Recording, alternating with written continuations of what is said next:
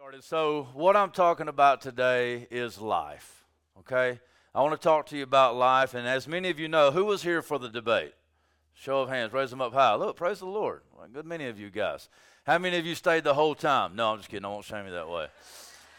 Over four hours of fairly technical, just bang, bang, bang, bang, bang, bang, bang. And if you if you were here or if you watched it online, it was pretty intense in a few uh, moments and um, I think as it should be, right? We're passionate about the truth of God's word, right? Um, it got a little intense, but I believe it was it was fairly mild, at least to some debates I've seen. Uh, there was no name calling, nothing like that, so that was good. There was no fist fights or punches thrown, so that was always good. Um, but there was a lot of detail in there, and we tried to pack as much in. I think if there was one thing that I may change in the next debate I have, it'll be to slow down a little bit. More is not more is not always better, right? Sometimes uh, less is more. So, uh, but what I wanted to do was to follow up with a little series, a mini series, just kind of going over some of the details. Now, don't worry. Uh, perfect, thank you. Don't worry, I'm not going to be talking about hell today, okay? Um, I'm I'm about sick of talking to. I'm I'm sick of hell, you know. Uh, so we'll we'll we'll probably touch on some of that coming up. But today, what I want to talk to you about is some of the underlying issues when we do uh, finally get to the doctrine of hell, and when we start to talk about hell and uh, what happens to unbelievers uh, when they die. What I want to start talking to you about today, though, I want I want to talk to you about life. Okay. I want to talk about life. And many of you may say, well, I, I know about life. Um, I, I, know what that means. And I just wonder if you do actually know what that means, it, at least in a biblical way. Biblically, what, what is life and uh, what, what, how do we define it? And, you know, are there multiple aspects? Is, li- is, is the understanding of life, is it multifaceted? Um, what, what is it about this life uh, that, that we need to understand from Scripture? I'm not seeing the display here, so this may not work. Um, I thought it was set up, but it may not be. Give me two minutes just to see.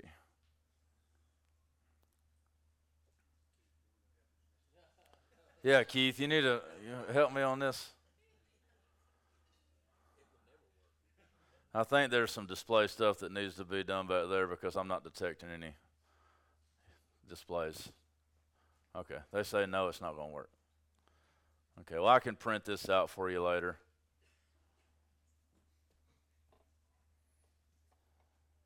It's not it's not on back there or something because it's not detecting anything. It's number one.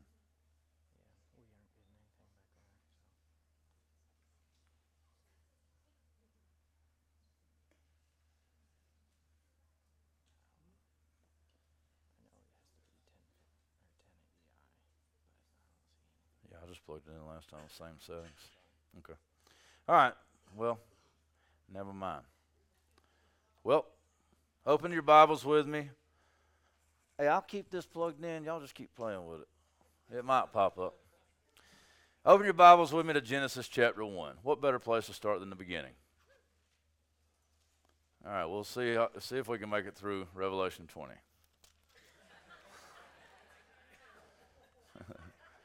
And I lost one of my Bibles somewhere too. I'm just all over the place this morning. If you see a little journaling Bible, it's about yay big. Uh, I misplaced it somewhere. So, anyway, Genesis chapter 1.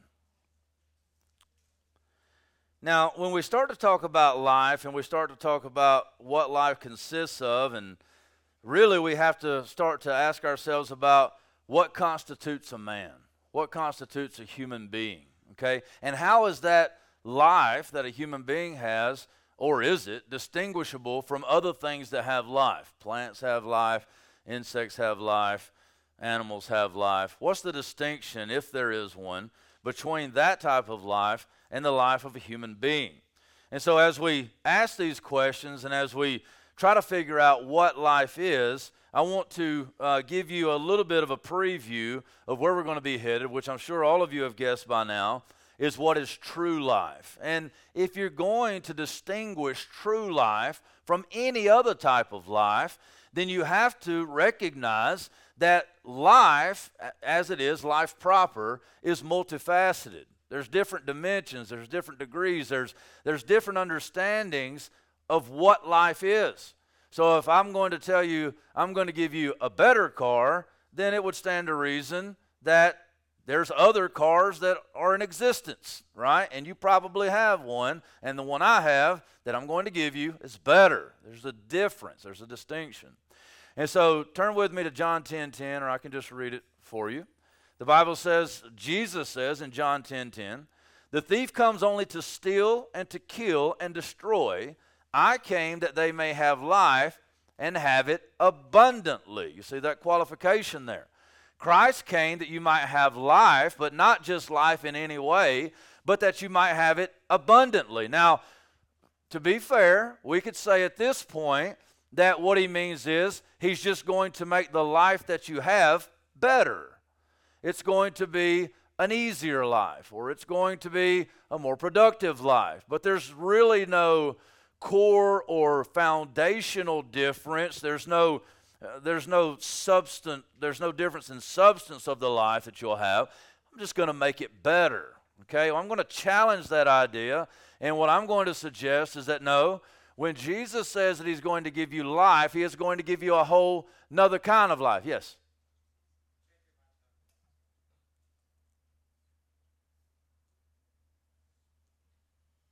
Check my what? Okay. You seeing it back there?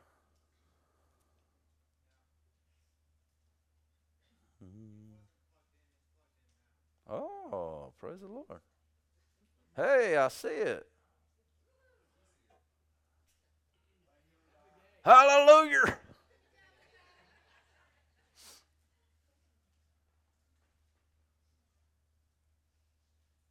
Hey, yeah, it's displaying somewhere. Might be displaying to Seattle.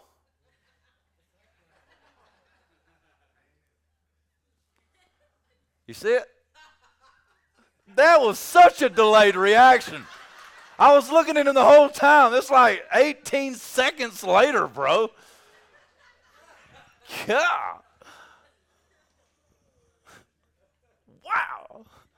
Okay, so uh, uh, yeah, it's, it's that it's blank where it's supposed to be there, so something's going on. Okay, so anyway, back to what I was saying. Okay, so I'm going to suggest and I'm going to make the argument that the life that is offered in Christ is not just a better quality of life that you have presently as an unbeliever or as unbelievers have, but that it is altogether different.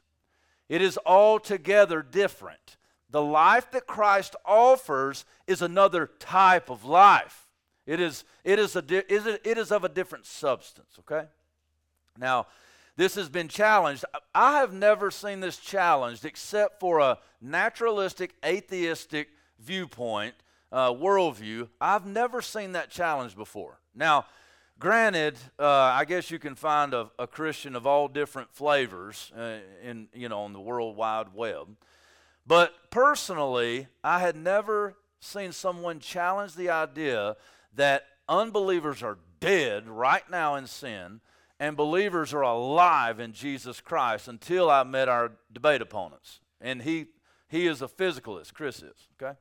So, but this this sermon is not about Chris. I just want to make you aware. I've never seen anybody take the position that we're just matter in motion that is being made animate by by God, so he's not a complete naturalist, but that once we stop breathing here, that's it. Okay? Usually, this flows out of a naturalistic, materialistic, atheistic worldview because in the atheistic worldview, matter is all that exists. If you can't see it, feel it, touch it, if you can't experience it with the five uh, senses, if you can't empirically evidence it, then it doesn't exist, okay, which is a problem in and of itself. It's, it's very problematic. So, what I want to challenge is the idea that I'm not even going to challenge the idea that there's more to the, the physical universe. There's more to the universe than the physical. Okay, I think everyone in the room would accept that. Okay, I'm not debating an atheist today. What I want to talk to you about is I want to talk to you about what is that otherness and how does it relate to us? How does it impact the life that we have? How does it impact the way we think about that life and the way that we can interact with the people around us, the way we can interact with our God, the way that we can interact with ourselves? You say, with yourself? Yes, with ourselves. You see, I am under the understanding that the Bible teaches that when you're dead in your trespasses and sins, you're enslaved to those sins, and it is impossible for you to overcome those sins because you're you don't have life, you don't have being, you don't have the capability to overcome sin apart from the the, the regenerative work of Christ, being made alive so that you can go to war with sin through life in Christ, right? And so there's slaves to righteousness, there's slaves to sins, there's dead in sin, and there's a life in Christ, right? Okay, so John 10 10 is kind of where we're going, okay? It is this idea that the thief comes only to steal, kill, and destroy. Jesus came, he says, I came that they may have life and have it abundantly. Is that just, is that just, you know, a, a better quality of life, or is that actually uh, a substance? It is, is it a meaty thing that uh, life is something different? Well, let's ask the question what is life? Okay? And this is where I was hoping that we could get it up there because I want you to be able to, do, to see this. And I'll tell you what, I'll print it out if we can't get it up there. Okay, just pay attention then, okay? What is life? Okay? Well, a materialist understanding of human life is this the naturalistic, materialist understanding of life is this the physical animation of an entity is caused from a properly functioning body. It's just physical. This arises from a heart that is beating and a mind that is cognizant and aware of the reality of which it is a part. This view is primarily held by atheists, but we have known some Christians to adopt this view as well. This view as well.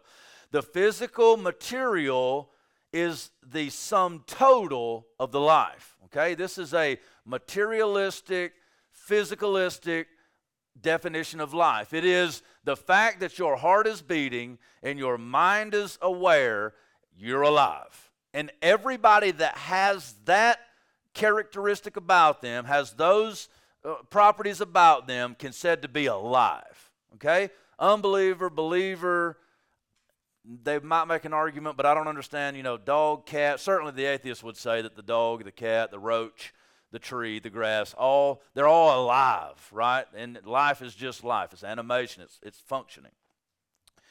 But a biblical definition, uh, I understand to be this. A biblical understanding of human life, the biblical understanding of life is this.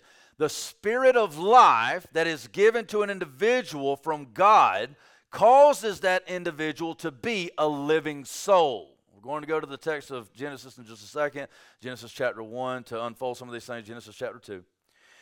An individual must have, now here's going to be some big words. Stretch your brain a little bit. Don't get upset with me, okay? Write them down. Go look them up later. Let's talk about it. An individual must have ontological connection and relational connection to God in order to have true life.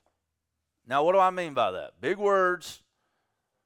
Ontological connection is, is that you're connected to the creator in such a way that you're still here and you're, you're, you're still aware, you're still conscious, you're still active in the physical body. Okay? You're still a human being.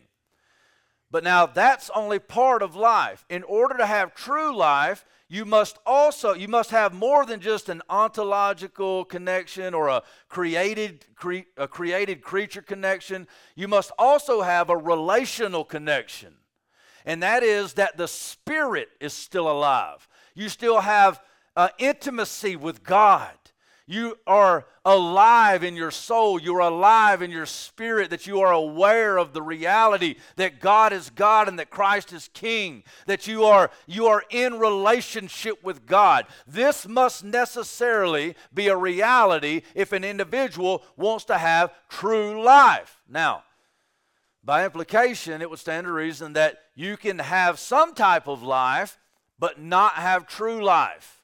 And that is that you have an ontological connection to God. You're still breathing, you're still here, you haven't vanished into thin air. God is still maintaining your existence here, but that you're relationally disconnected with God and therefore you're spiritually dead. You're separated from Him. You're enslaved to your own passions and desires. You have no purpose. You have no hope. Okay? We're going to establish this through the Scripture. The body can be alive while the soul of the Spirit is dead, which comes from uh, a relational separation from God. This results in a type of life, physical animation, while also being dead, spiritual deadness. The relational connection with God was severed in Adam's fall, causing spiritual death to all mankind. The only way to be truly alive is to be regenerated according to the will of the Father by the power of the Spirit through the work of Christ. Jesus Christ is the way, the truth, and the life. Okay? Now, those that's a little bit of uh, and the rain begins. May the Spirit rain on us as well. That's a little bit of defining this type of life and the distinctions of what a physicalist or an atheist, materialist would say that life is, and what we understand, at least what I understand the Bible to teach, what we understand of what life is. Life is not just physical breathing, but it is intimate connection and relationship with God, our Creator. That is the only way that we'll live life. Okay? Okay, so first point is we are made in the image of God in our purpose and our position. In your Bibles, turn with me Genesis chapter 1, verses 26 and 27. Genesis chapter 1, verses 26 and 27. Let's stand to our feet as we read this here. Out of respect to God's word. Verse 26. Then God said, Let us make man in our image, after our likeness, and let them have dominion over the fish of the sea, and over the birds of the heavens, and over the livestock, and over all the earth, and over every creeping thing that creeps on the earth. 27. So God created man in his own image. In the image of God, He created him, male and female. You may be seated. May God bless the reading and hearing of His word.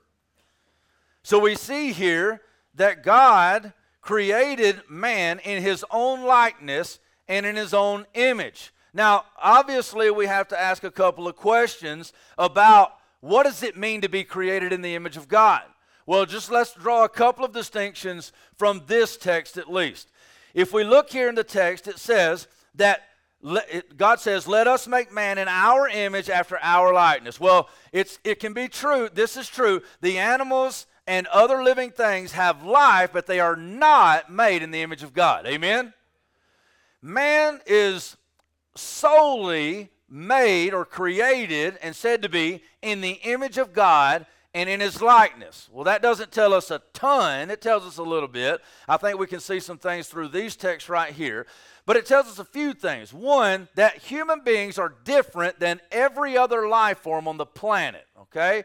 Every other life form that's ever been created is different than humanity. Two, human beings are said to have dominion over other living creatures. There's something distinct about mankind, not just the fact that he's made in the image of God, but that he has dominion over the rest of creation. It says, and let them have dominion over the fish of the sea, and over the birds of the heavens, and over the livestock, over every creeping thing mankind has dominion over uh, the creation. He has authority over it. He has sovereignty over the creation, and he's supposed to be uh, he's supposed to be like somebody. Who's he supposed to be like? God. He's made in the image of God. He's made in the likeness of God. He's supposed to be like God, okay? So let's draw from this text here a little bit, and I'm going to read down just a little bit more. And we're going to pull out a few things that it may mean that we're made in the image of God. And listen to me, folk. This is how you are supposed to conduct yourselves if you hadn't realized that already. If you are in tune with the Creator and you have ontological connection, you're a human being, you still exist, you're still a created being, He's holding you together.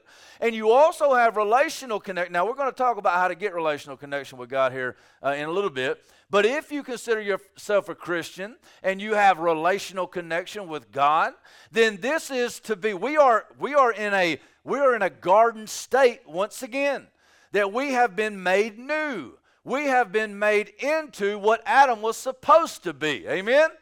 We've been given life and the type of life that Adam had in the very beginning, in our souls, in our beings, right? And one day when we're resurrected to life, we'll be given a new body, a perfect body like Adam had before he was kicked out of the garden. Well, here are a couple of attributes that should be, or properties that should be, part of the human being that is in relationship to God. The image of God carries several properties with it in this context. Let me read and then we'll kind of unpack it. Verse 28 And God blessed them, and God said to them, Be fruitful and multiply and fill the earth. Some of you have taken the multiplication very seriously, all right? And you love to multiply. Okay, I get it. Be fruitful and multiply and fill the earth and subdue it and have dominion over the fish of the sea and the birds of the air uh, and the birds of the heavens, and over every living thing that moves on the earth. And God said, Behold, I have given you every plant yielding seed. It is uh, uh, it, that is on the face of the earth, and every tree, and it goes on from there. What are a few things that we learn about being made in the image of God? And that is, is that there's here's just this list right here, and I don't have time, uh, nor is it my purpose to unpack all this, but some things we see is that what properties of, of being made in the image of God are some of them are these fruitfulness, expansion, that's that multiplication, fulfillment, conquest, and dominion. Just a few things that those who are made in the image of God are to be about. You're to be fruitful, right? You're to expand. You're to multiply and fill the earth. And I, I, would even distinguish that multiply and to fill the earth. I would say that you are a, a fulfillment to the earth. When the Bible says here, it says, uh, be fruitful and multiply and fill the earth and subdue it, that there is an aspect about our being that we are to be managers of God's creation that we are to expand, that we're be, to be fruitful, we are to expand our scope of governance, right? That we are to fulfill, meaning that we're to bring order, that we are to bring order to chaos, that we are to subdue it, and that we are to bring it in right relationship with God. I believe that's why I believe that we are to be good stewards of planet Earth. We are to be good stewards of our call to evangelism, uh, to, to preach the, the message of the cross to those that are far off from God, that we're to be fruitful. I think Galatians 5 would apply here. But in this immediate context, I think he's in a garden. And what is he talking about? He's just talking about uh, working and being fruitful and, and taking care of everything that he's been given. And he's been given charge over it, he has sovereignty over it. These are just a few things. Uh, but I, I, will say that this could possibly still only distinguish us positionally from the other creatures right? And not in being. I think that we have seen a slight distinction be- between us and the creatures in it says that we're made in the image of God. But does it really distinguish the type of existence or life that we have from the other creatures explicitly in this text? No, I don't think so. But we have more revelation. We have progressive revelation. But I think what we can see here is that there's a positional distinction between us and the rest of creation, if nothing else, correct? So we are positioned in authority over the rest of creation. And not in a harsh, use it for you selfish way, but in a way that we are to be fruitful and multiply and engage creation, take care of creation, order creation. So we're made in the image of God. That's part of life. We are made in the image of God not only in position and purpose, but also in our being. Now, obviously, we've already talked about being made in the image of God. Uh, Genesis 2 7. Genesis 2 is a secondary account of creation. It's not a new creation, but it gives us insights to what God was doing in creation. And it, gives, it goes a little bit further into what it means to be created in the Imago Dei, or the image of God. Look at verse 7 of chapter 2. It says this it says, Then the Lord God formed the man of dust from the ground and breathed into his nostrils the breath of life. And the man became a living creature or a living being or a living soul. Okay, different translations translate it differently. This is, this is something that's never happened to any of the other creation. First of all, all the beasts and the, the, the birds, we, we never see him actively forming them. He seems to speak them from nothing. Here we see that, that man definitely has a beginning point and that he was formed from the dust of the earth in the physical realm. It seems to be showing us something here, giving us insight. I don't want to read too much into it. But Adam is formed from the physical elements here on earth, and then something else happens. It says that God, and this I think is a is almost like a poetic scene here. I think it is historical narrative, but I believe there's meaning behind this. That God forms this man from the physical elements of the earth, and then he breathes into his nostrils. And, and, and it's not just that the life came in and animated him, but that he had already formed his body. The physical was there. He breathes life into his nostrils, and then the text goes even further to say, and at that point, this man who is up, created, standing, who has nostrils, became something even greater, something even more magnificent. He became a living soul. He, he developed being. Okay? I believe this is the installation, as it were. It is the uh, creation, uh, as it is, of the, person, the human being that distinguishes this, this life form from every other life form, life form in the creation narrative on planet Earth. Nowhere do you see God grab a little cockroach and psh, blow in its nose. Nowhere do you see that. But God took the time with his own hands, anthropologically speaking, God doesn't have hands, right? Jesus does. But he, he, he gathered him together and he formed the man. And he breathed life into his nose, into his nostrils, and he became, at that point, became something else a living soul. And so we see this idea of soul some dismiss that idea as just, well, it's just the breath of life that, you know, God had animating him. But I, it seems to me, and I'm, we're going to go even further, that there's more to it than that. That God, as he was putting him together, uh, did more than just make his heart beat, but that he, he made him into a person. Personality, emotions, thoughts, temptations, desires, whatever it consists of to be a human being became in that moment when God gave him life. No animal or cre- uh, creature is ever said to be constituted of this type of being or soul. Uh, number two, this is consistent with what we know about Christ and his humanity. In the debate, if you watch that, we made a fairly big deal about whose image are you made in? Now, you know, from the text, obviously we're made in God's image. But does the text of Scripture, especially in the New Testament, give us more revelation on whose image in particular when we're talking about God that we're made in? That we're made in the image of Christ, the quintessential man, the only perfect human being. You see, if we're made into human beings, and those human beings are to be in God's image, then whose image are we being made into except the one human being who perfectly represented what it meant to be a human being in connection with God? Jesus Christ is the person in the Trinity who we are fabricated after. He is the image that we bear. And let me tell you kind of where we're going. Those who are justified in Christ reconnected with the Father by the power of the Holy Spirit, conformed to the image of the Son, will be conformed to Jesus Christ and fulfill what Adam was supposed to fulfill through the second Adam, who did fulfill exactly what Adam was to fulfill. And that would be another great series, really, to walk through and, and show how Jesus is the second Adam. Jesus is the true fulfillment of every shadow in the Old Testament. Everything that Adam was to do and failed to do, Jesus did it. Okay?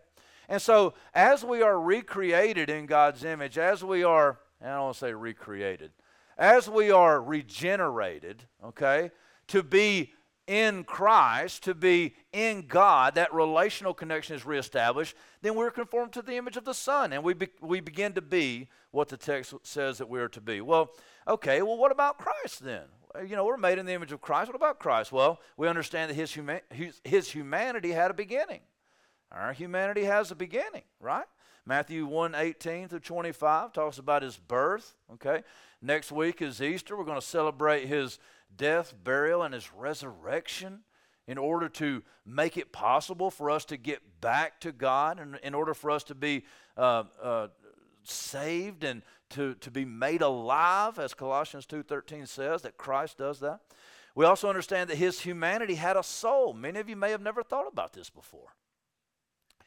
If it's true that Jesus Christ is fully human, okay, uh, Hebrews 2.17 says that in, he was made like us in every respect. Why? So see, some might say, well, we're made like Christ. Not, or Christ is made like us, not us like Christ. Well, no, actually, we're made in the image of Christ, who is eternal and incarnate, and he came down and became part of this time space continuum, right?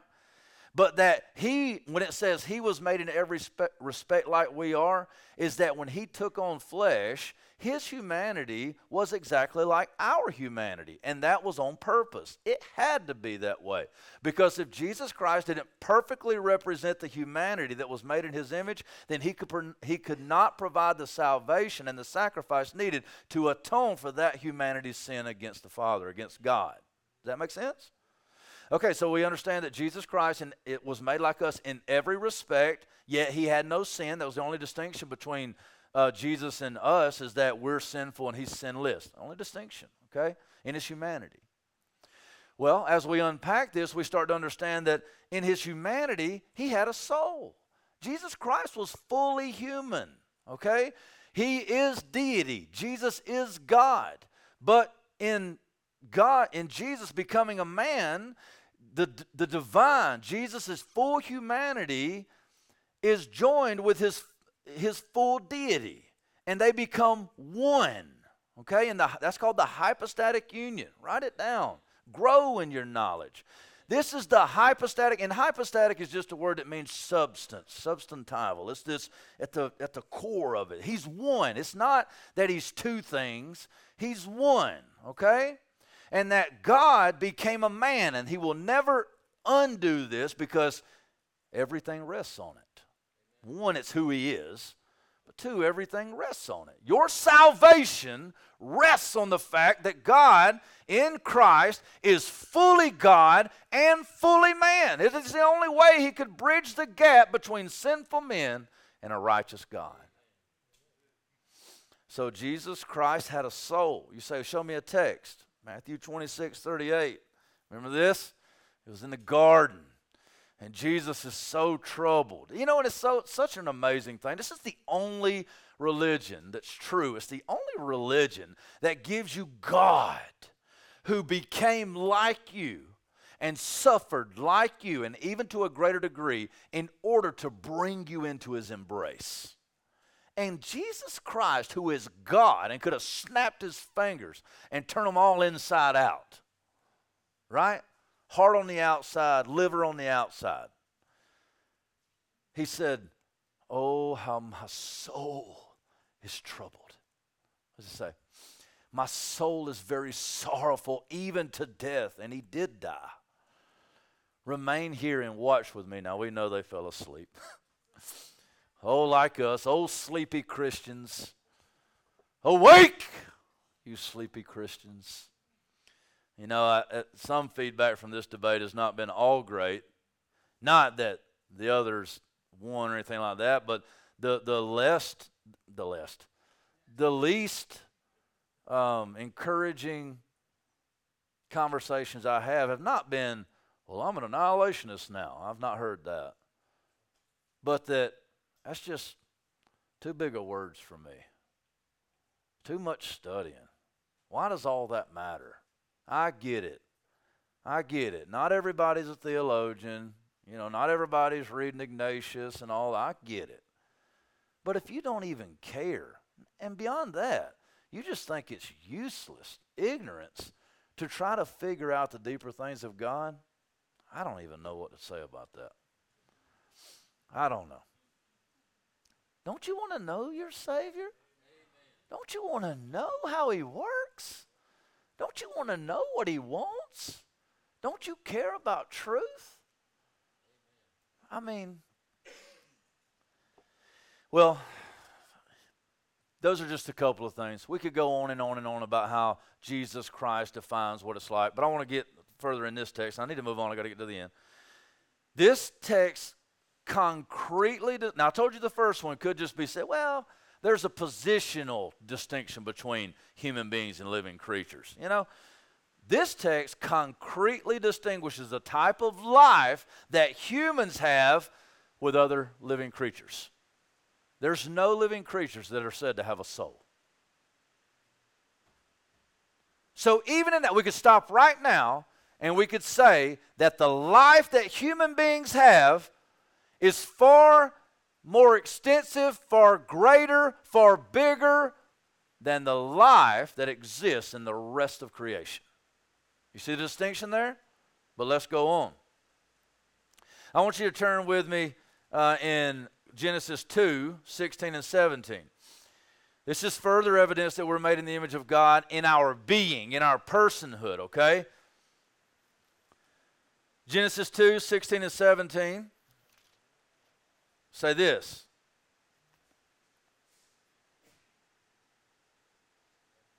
And the Lord God commanded the man, saying, You may surely eat of the tree, you may surely eat of every tree of the garden, but of the tree of the knowledge of good and evil you shall not eat, for in the day that you eat of it, you surely shall die. Now, our opponents the other night, and, and many who would take this position, would say, this doesn't mean that he's going to die that day. It just means in that vicinity. Okay? Uh, but as my brother Keith pointed out in the debate, there's 17 some odd translations that translate this on that day or in that same in that very same day. Now the ESV says in the day, which doesn't negate that. But I believe that this would be because we'll see why I believe this. I'm going to walk it out. But that the day that he ate of that fruit, the day that he more plainly, the day that he disobeyed, the day that sin entered into creation, into Adam's life, into Adam's being, he was he died. Now, did he physically kill over? No.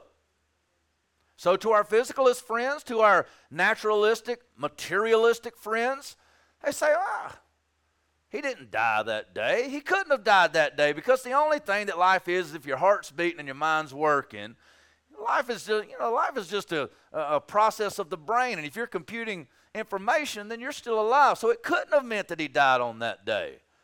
He lived another, what was it, 930 some odd years? 918? Something like that. Over 900 years. He continued to live.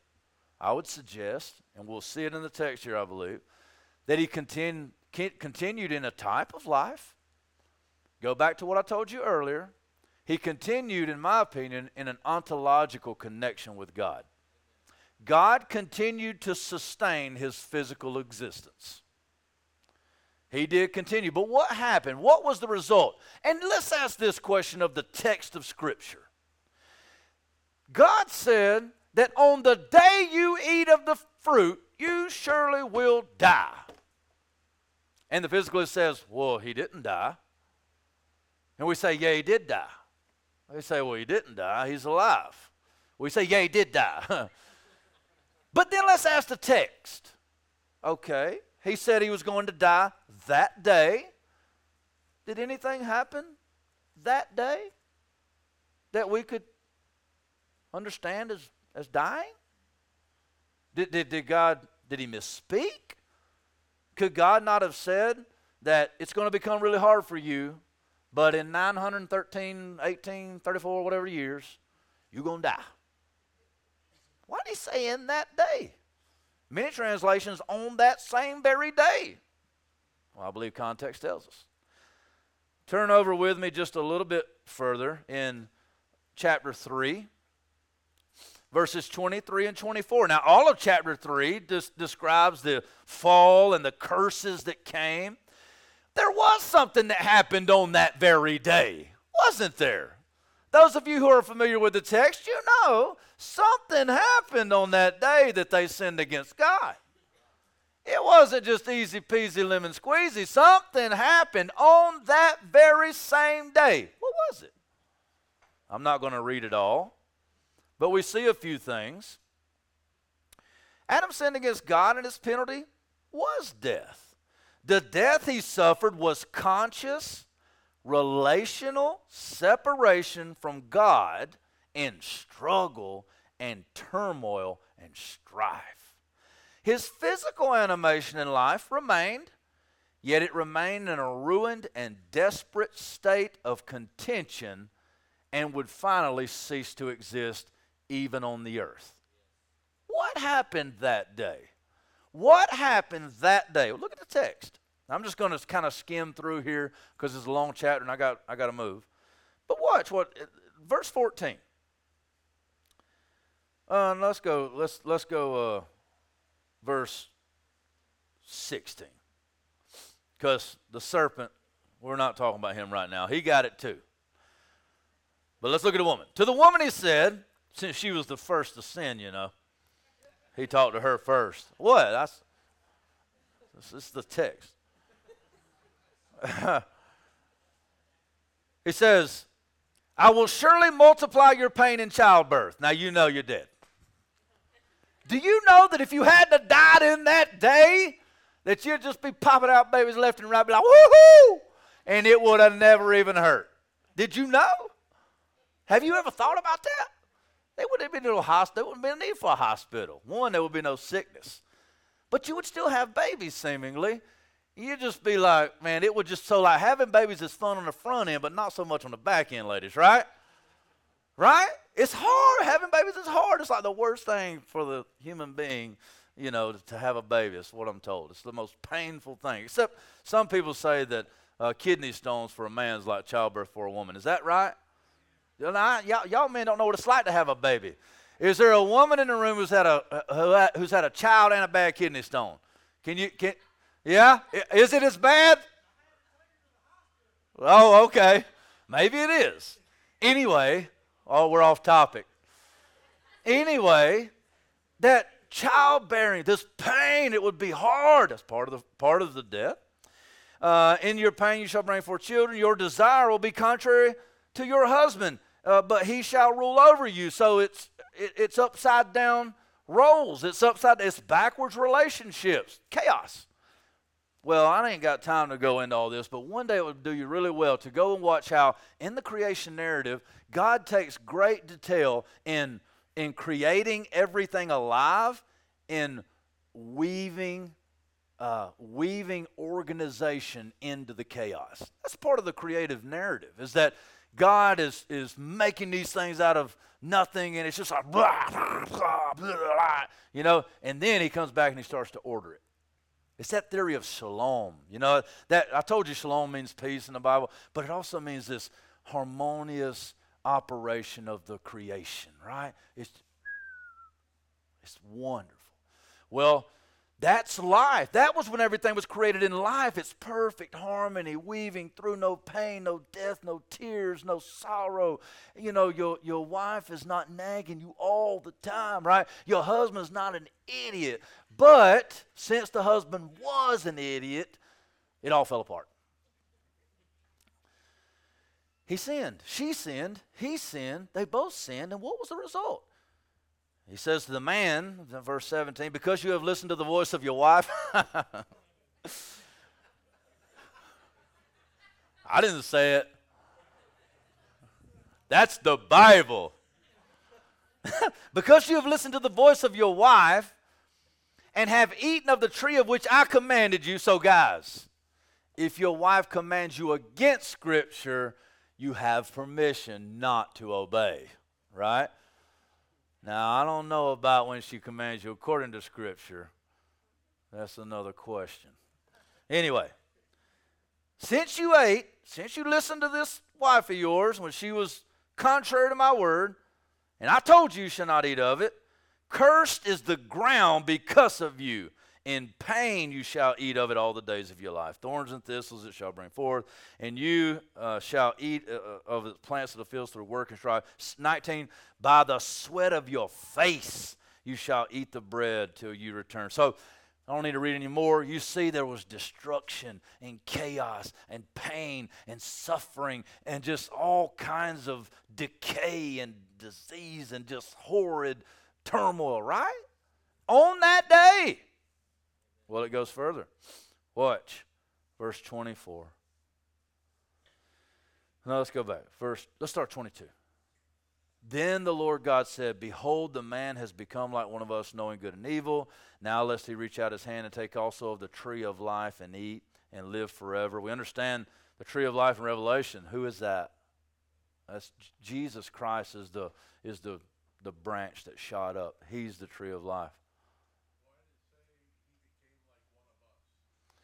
Well, that's another sermon for another day, but I believe what it's saying there is is that this this deciding factor since he wanted to decide on his own, he became he wanted to become God. He put himself in the place of God when he decided to say, I don't care what you say, God. I'm the ruler around here. Does that make sense? So, si- son? Oh, that's the Trinity. Yeah. God the Father. And we talked about this the other day when, um, when Mark was grilling me about, you know, the ECT is not in the Old Testament, you know.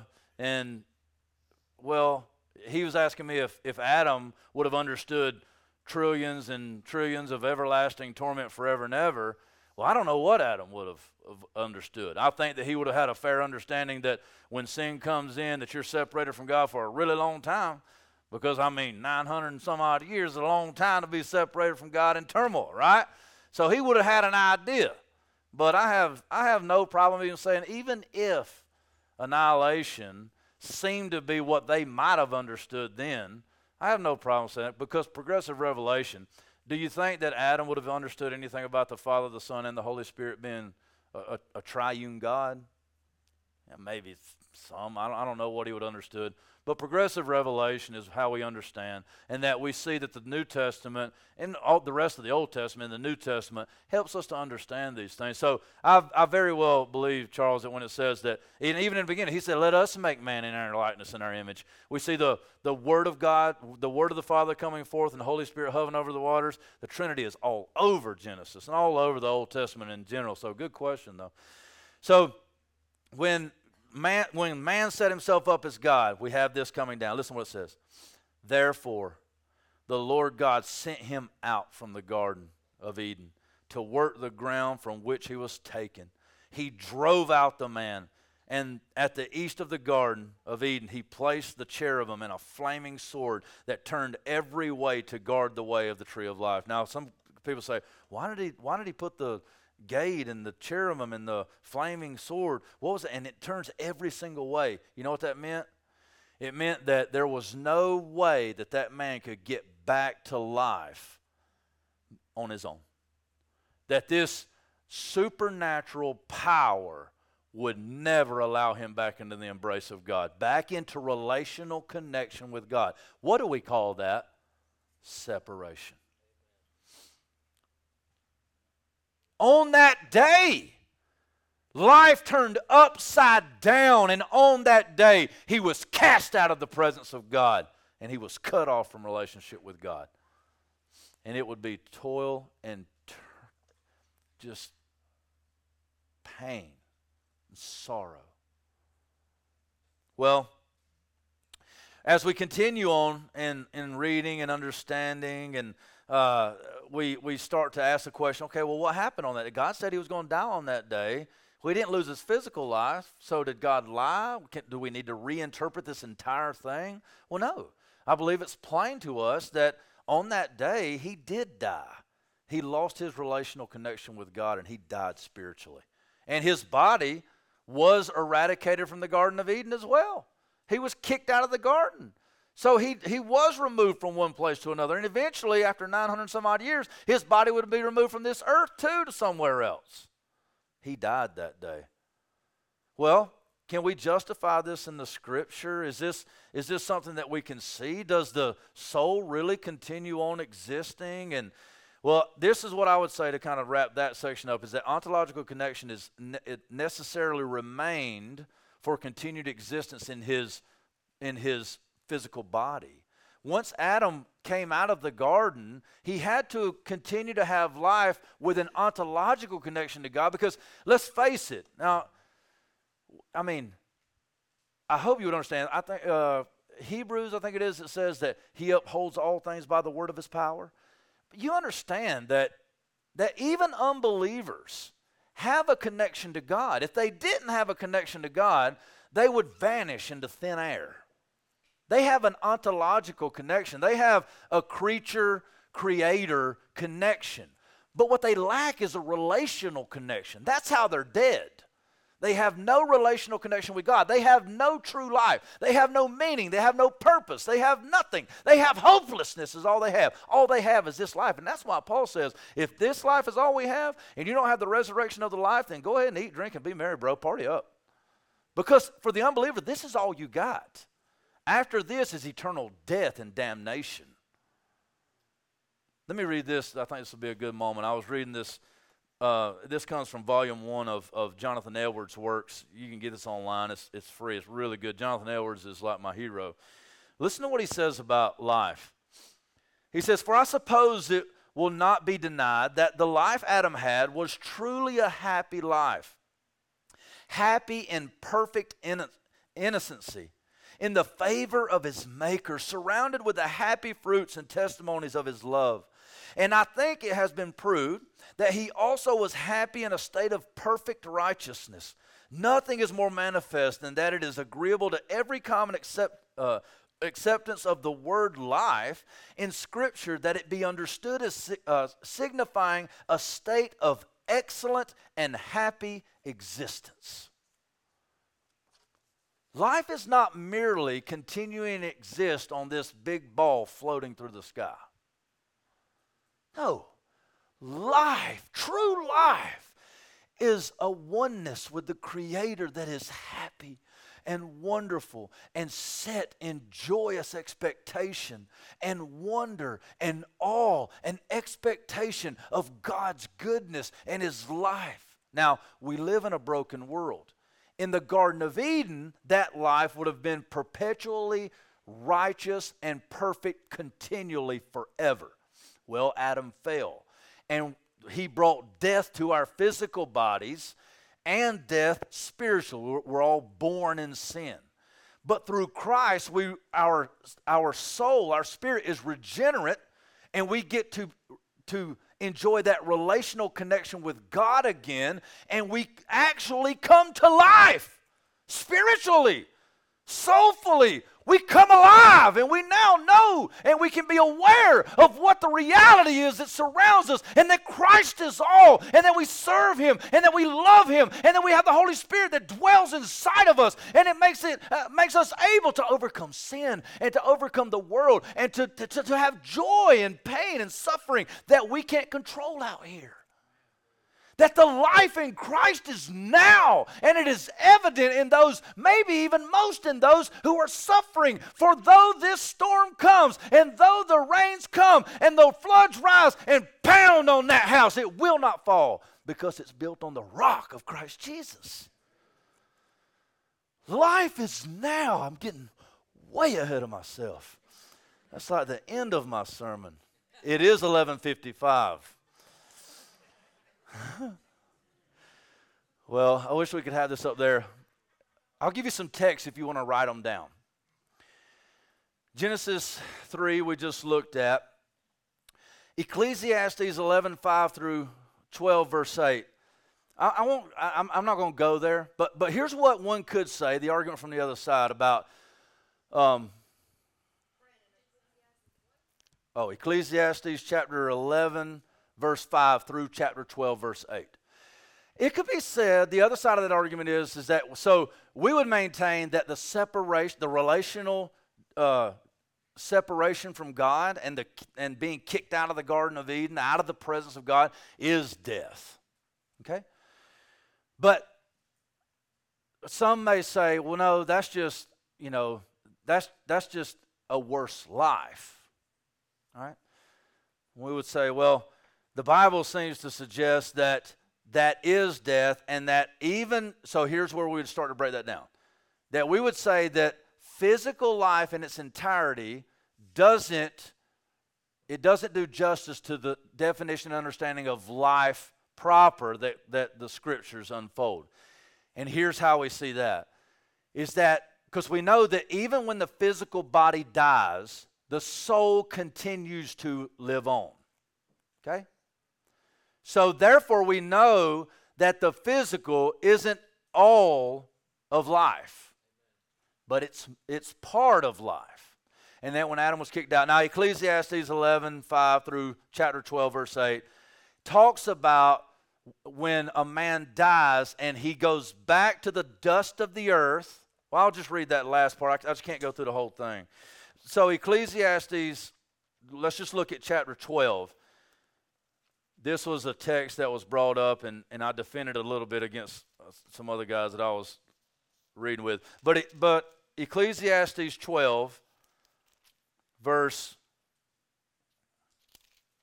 uh, let's see, verse 8, let's see, 6, 8, 8. Verse 7 is the verse. Let's look at, let's start in verse 6. Before the silver cord snapped, or the gold bowl is broken, or the pitcher is shattered at the fountain, or the wheel broken at the cistern, and the dust returns to the earth as it was, talking about the man, and the spirit returns to God who gave it. You see how the, the, the physical life and existence is eradicated. It's dust. Okay, the body does die. We don't we don't disagree with that. But that the spirit continues on. That the spirit goes back to God. Okay? Now, one may say, well, that just means that the life that's animating the body goes back to God. But the problem with that is, is that if you look back over, that's why I said Ecclesiastes 11, 5 through 12, 8, and I'm not going to go through it. But it just says that there's judgment that, that takes place. That individual soul, that individual spirit that was given to that man, that woman, goes back to God for a reason. And it continues to exist in its personhood so that that individual personhood can answer for what that person did while they were on earth. You understand? The individual is continuing on. The soul throughout the scripture is necessarily immortal because it was made in the image of God, and as we said, in the image of Christ, who what? Had a beginning but has no end. Even in Christ's humanity, he never had an end. Though he died, he did not cease to exist, nor could he have. Hebrews 7 says, He lives always to make intercession for them, the saints. Therefore, Christ, in his human nature, had a body that had a beginning and it died, he had a soul that lived on forever and was immortal, even when his body died and he was in the grave for the three days. Does that make sense? Okay. So I'm, I'm almost done. If somebody, if y'all want to come start playing some music, that's fine, whatever. Write those down, Ecclesiastes 11.5 through 12.8. Um, all that you have apart, I see nobody's coming, so I guess you don't think I'm done. That's all right. Y'all stay back there. I'll keep preaching. Uh, anybody wants a copy of this, you can let me know. Okay, here's here's uh, where we finish. Now we've talked about Christ. I've already I've already given the gospel a few times. Here's what I want you to know. Practically speaking, many of you in here today may be unbelievers, or you may be professing believers who have never tapped into life now. You may be professing believers that you thought you had bought into this proleptic line of, you know, oh, well, yeah, I'm saved. And this is much of American Christianity, maybe much of, you know, Christianity, period. But this idea that, well, I believe in Jesus and I'm saved, but I'm still miserable here. And one day out there, I'll get to experience life. That is a proleptic physicalist view of life. That is a proleptic, physicalist, materialistic, naturalistic view of the atoning work of the King of Kings. I don't know how else to say this. The atoning work that Christ did on the cross, and when I say atoning, I mean the, the atonement, the at one ment. The work that Christ did to join you to the Godhead relationally so that you could get back to the Garden of Eden status and live in perfect righteousness, harmony, joy, bliss, and wonder has, if you've believed in Christ, the atonement has already been presently applied to you in the reality in which you sit right now. You don't have to believe me. Consider the text. Acts 17, 26 through 28. I'm just going to touch on some of these. In him, Jesus Christ, we live and move and have our being. Matthew 4 4, man shall not live by bread alone, the physical, but by every word that proceeds from the mouth of God. There's more to this life than the physical. John 3 36, listen to this, believer. Whoever believes in the Son has eternal life. John 5 24, truly, truly, I say to you, whoever hears my word and believes him who sent me has eternal life. He does not come into judgment, but is passed from death to life. Now, all those verbs mean when you believe, you come out of death and into life. Upon believing, I rebuke the man who tries to tell believers that you have the same life right now that unbelievers have, and that one day it'll be different. Unbelievers are dead in their trespasses and sins. You, my friend, are alive in Christ. You have life now. You have power over the grave now. You have power over sin now. You have power to have joy. You have the ability to conquer death now through Christ. We overcome by the one who overcame. You do not have to sit in fear, anticipating one day when you may be set free. Psst. You start living now because if the Son sets you free, you're free indeed. Last one. 1 John 5, 11 through 13. This, I'm going to read this whole one because I, I, you, you cannot escape it. First John. Listen to John's passion here as he speaks. His whole message is wrapped up in it. First John chapter 5, starting in verse 11, he says, And this is the testimony that God gave us eternal life. And this life is in his Son. Whoever has the Son has life. Whoever has the Son has life. Whoever does not have the Son of God does not have life. Tell me again, the unbeliever and the believer have the same life? Are you kidding me?